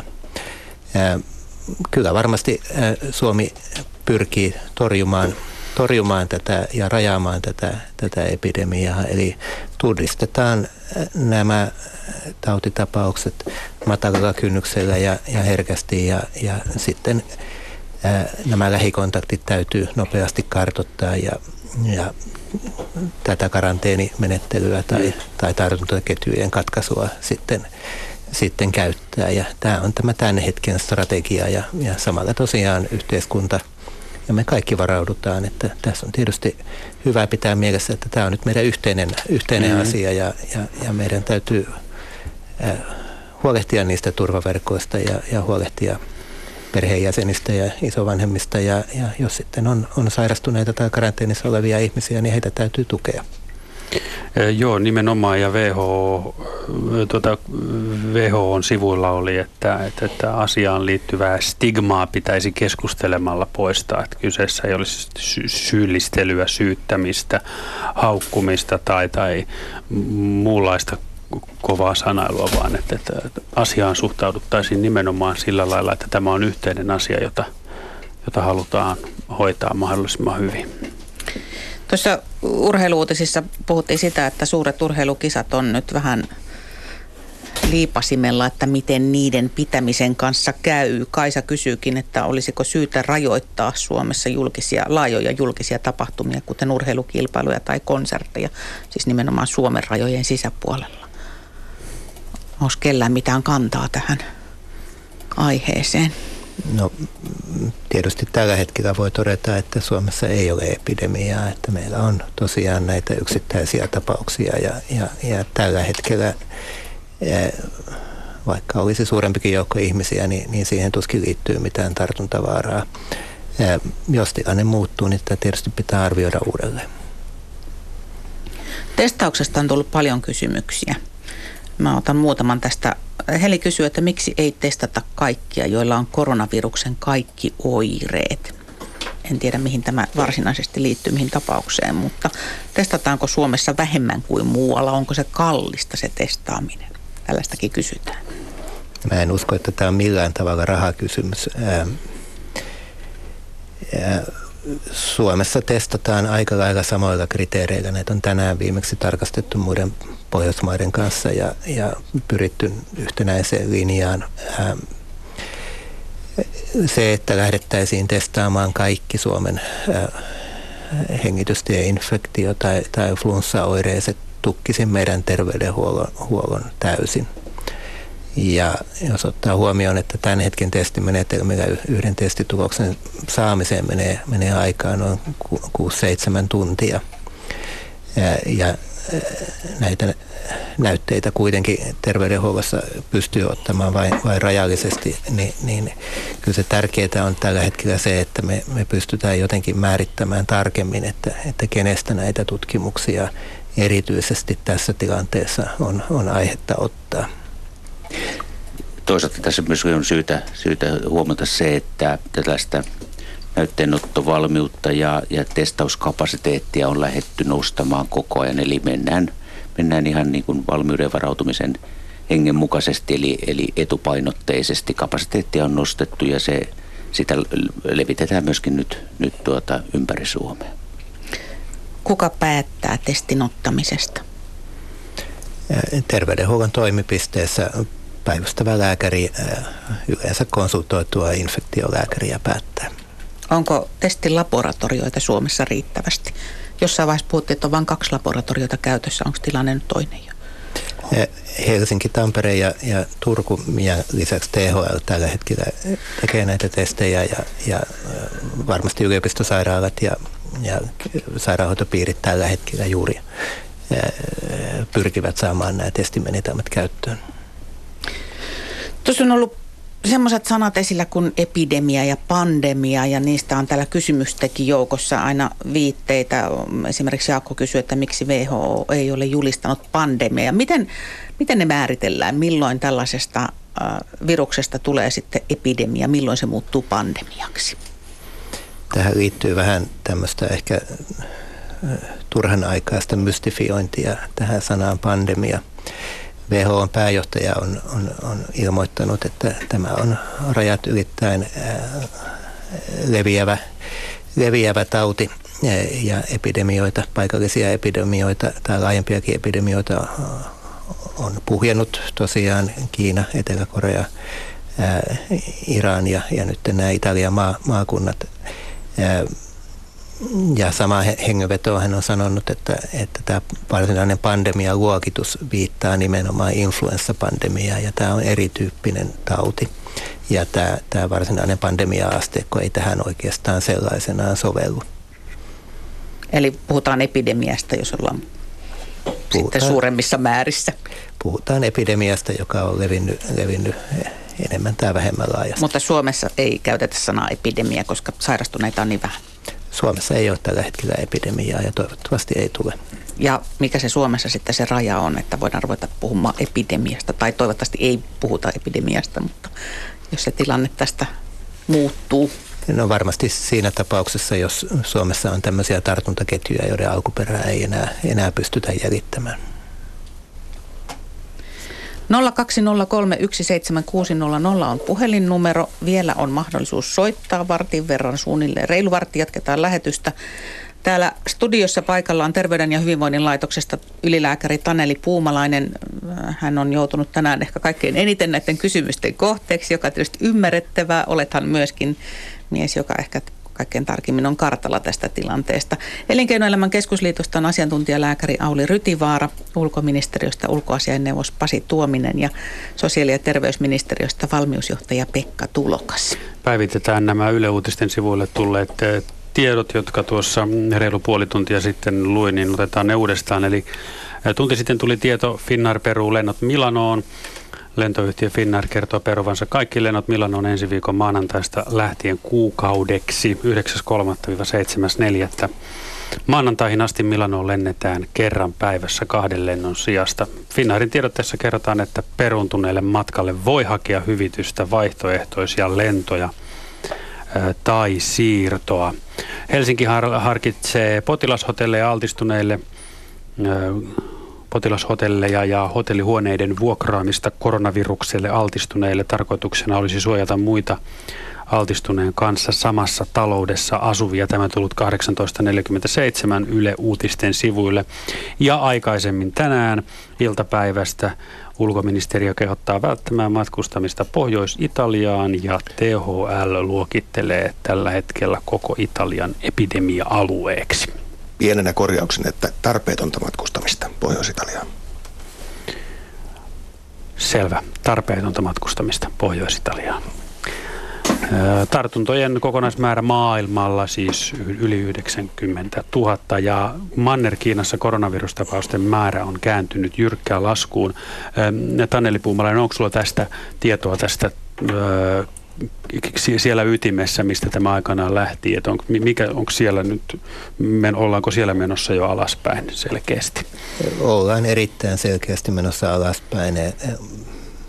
Silloin kun, kun tartunta levisi Kiinassa kaikkein nopeimmin, raportoitiin yli 3000 tapausta päivässä ja nyt ollaan, ollaan, ollaan viime päivinä oltu siellä, siellä muutaman sadan luokkaa ja, ja Kiinassa on tosiaan maakuntia, jossa ei, ei nyt enää oikein uusia tapauksia tunnu löytyvän. Ja se on, ihmiset ovat parantuneet siitä? Parantuneiden määrä on, on moninkertainen päivätasolla siihen nähden paljonko näitä uusia tapauksia on, on ää, ilmoitettu. Totta kai täytyy ottaa huomioon se, että, että Kiina on myöskin, myöskin tehnyt paljon toimenpiteitä ja osa rajoittaa vakavasti ja hankalasti ihmisten elämää ja liikkumista ja näitä nyt sitten, sitten puretaan ja tietysti tässä täytyy olla valppaana, että, että tauti ei uudelleen lähde leviämään. Niin sitä täällä kysyttiinkin, että, että jos Kiinassa näitä karanteenisäädöksiä puretaan, niin tarkoittaako se sitä, että kohta on taas tautitapausten määrä nousussa? Että siitäkö meidän on kiittäminen näitä hyviä lukuja Kiinan suunnalta tällä hetkellä, että siellä on ollut aika järeät keinot käytössä? No jos kollegat tuossa täydentävät, mutta Kiina on siis tehnyt monenlaisia asioita. Ja se, mistä on, on parasta tutkimusnäyttöä, on, on tosiaan se, että, että tautitapaukset tunnistetaan varhain ja lähikontaktit ovat sitten karanteenissa. Se, että minkälaista tehoa, jos minkälaista tehoa on, on sitten ollut sillä, että, että ihmisten liikkumista on, on noin muuten rajoitettu, niin, niin no, tästä varmaan tulee sitten aikanaan lisää, lisää tietoa, että onko sillä ollut lisäarvoa vai ei.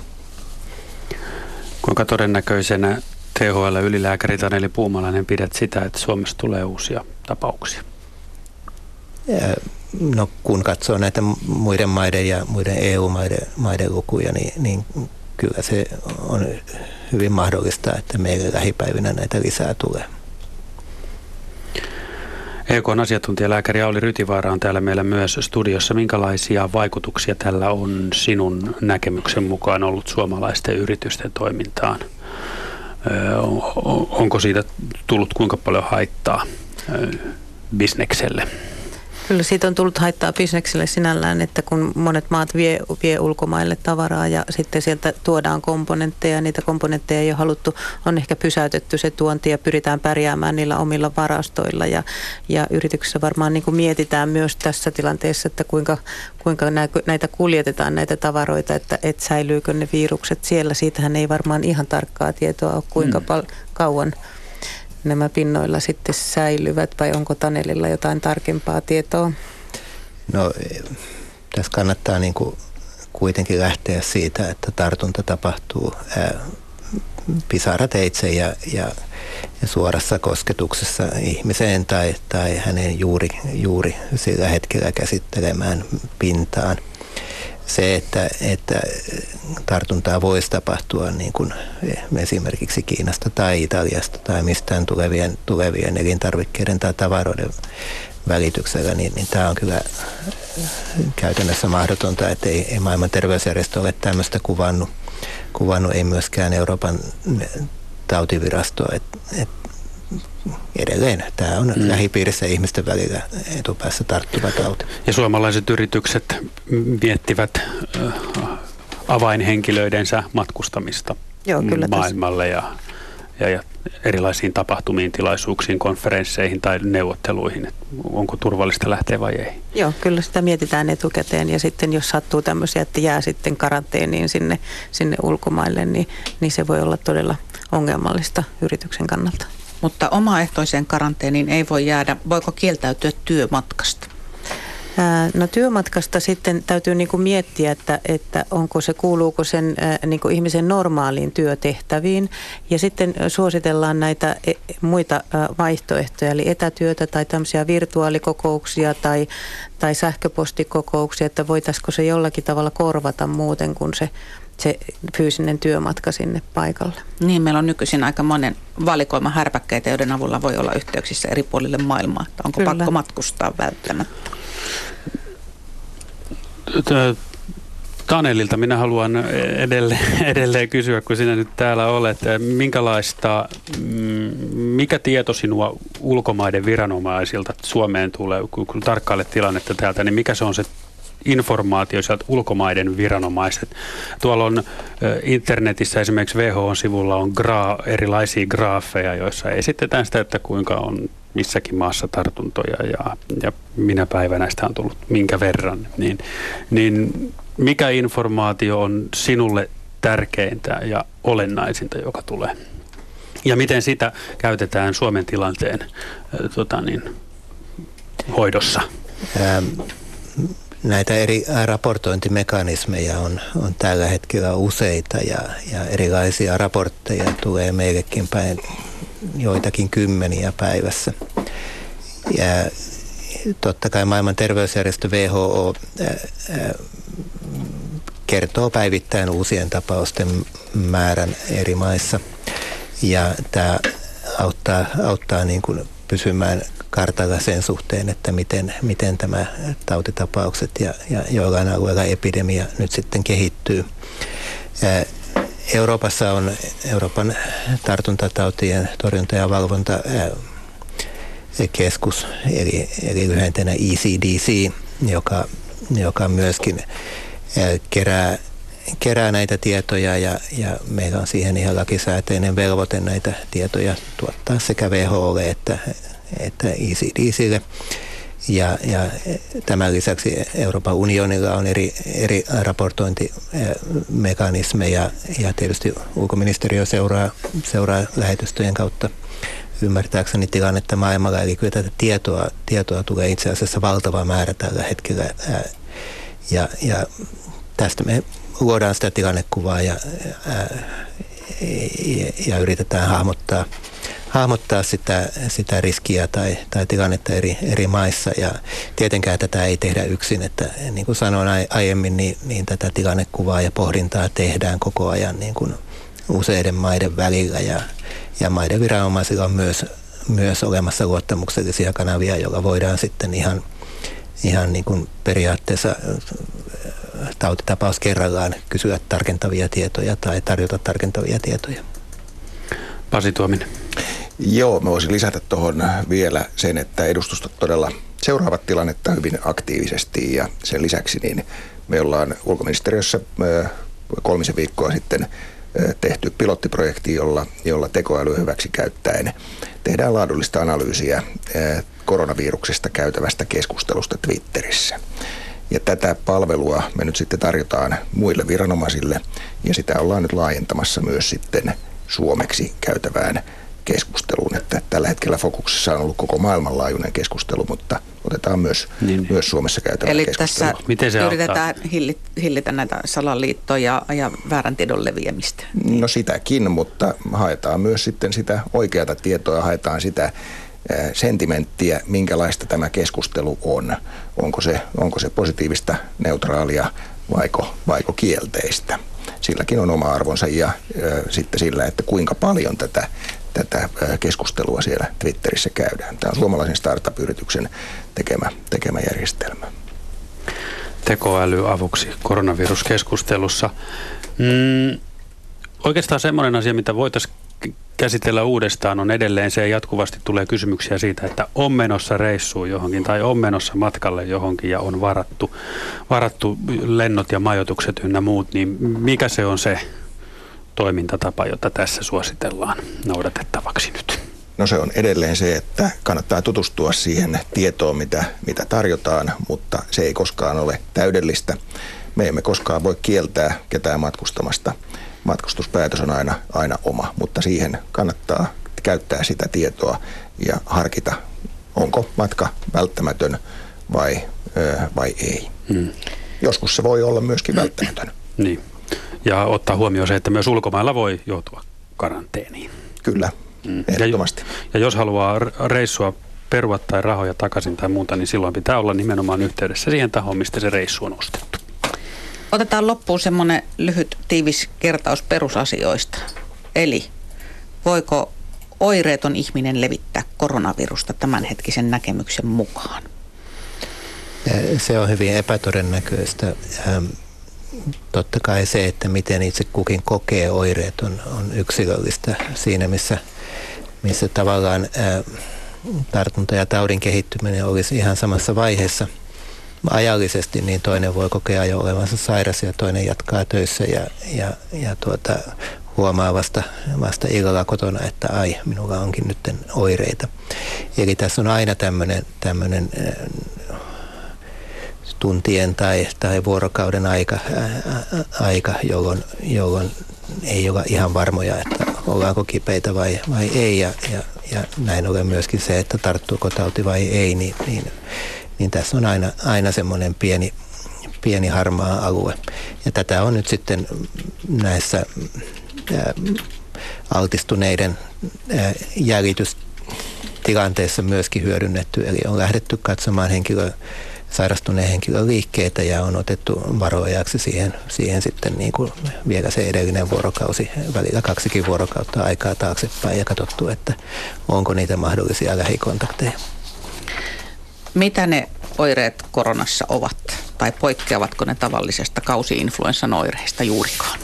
Ne eivät juurikaan poikkea kausi-influenssan oireista. Nämä molemmat virukset aiheuttavat äkillisen hengitystieinfektion, jossa, jossa on tosiaan sairauden tunne, ää, ää, päänsärkyä, ää, mahdollisesti kuumetta, yskää. Sekä influenssassa että, että koronassa nuha ei ole se ehkä ensimmäinen tai keskeinen oire, mutta, mutta nuhaakin on, samoin kurkkukipua. Ja ketkä ovat riskiryhmässä?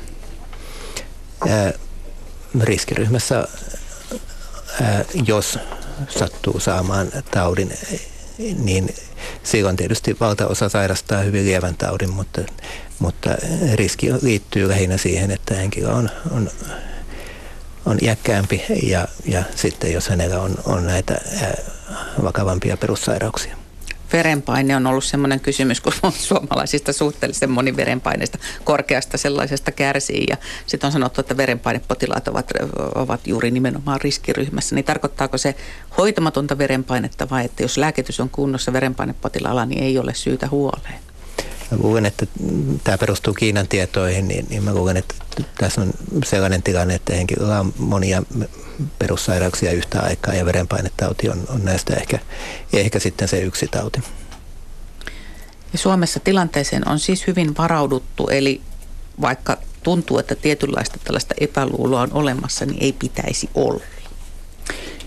Ei missään, missään tapauksessa ja, ja uskon, että Suomessa on tehty, tehty semmoisia, tai käytetty semmoisia keinoja, jotka on vaikuttavia. Eli meillä ei, ei rajoilla ole lämpö, kameroilla tarkastettu, koska niillä on osoitettu, että ei ole saatu kiinni, vaan, vaan pyritään niihin vaikuttaviin keinoihin. Ja, se, mikä on ollut ilahduttavaa, niin erittäin paljon tullut myös ministeriötasolle yhteydenottoja. Tämä on yhdistänyt myöskin kansaa. Siellä on järjestöt ilmoittanut halukkuudesta osallistua ja yrityskenttä yhtä lailla. Eli, eli tämä on semmoinen yhteinen ponnistus. Täällä on ollut paikalla ulkoministeriön ulkoasiainneuvos Pasi Tuominen, EKsta asiantuntijalääkäri Auli Rytivaara, THLstä ylilääkäri Taneli Puumalainen ja STMstä valmiusjohtaja Pekka Tulokas. Vajaa minuutti aikaa otetaan tähän loppuun, vaikka se, jonka molemmat raapustimme Paulan kanssa äskettäin ylös, kun Taneli Puumalainen aikaisemmin, aikaisemmin puhui. Eli tällä hetkellä riski sairastua on äärimmäisen pieni. Seuratkaa virallisia tahoja sekä ulkoministeriö- matkustustiedotteiden osalta että myös THLn sivuja verkossa. Jos ette itse pääse, pyytäkää, että joku läheinen tuttava tai vaikka naapuri tulee siihen auttamaan ja seuratkaa uutisia että missä tässä tilanteessa mennään. Kiitos kaikille seurasta. Nyt kello tulee 20 ja on Yle Uutisten aika. Yle Radio Suomi.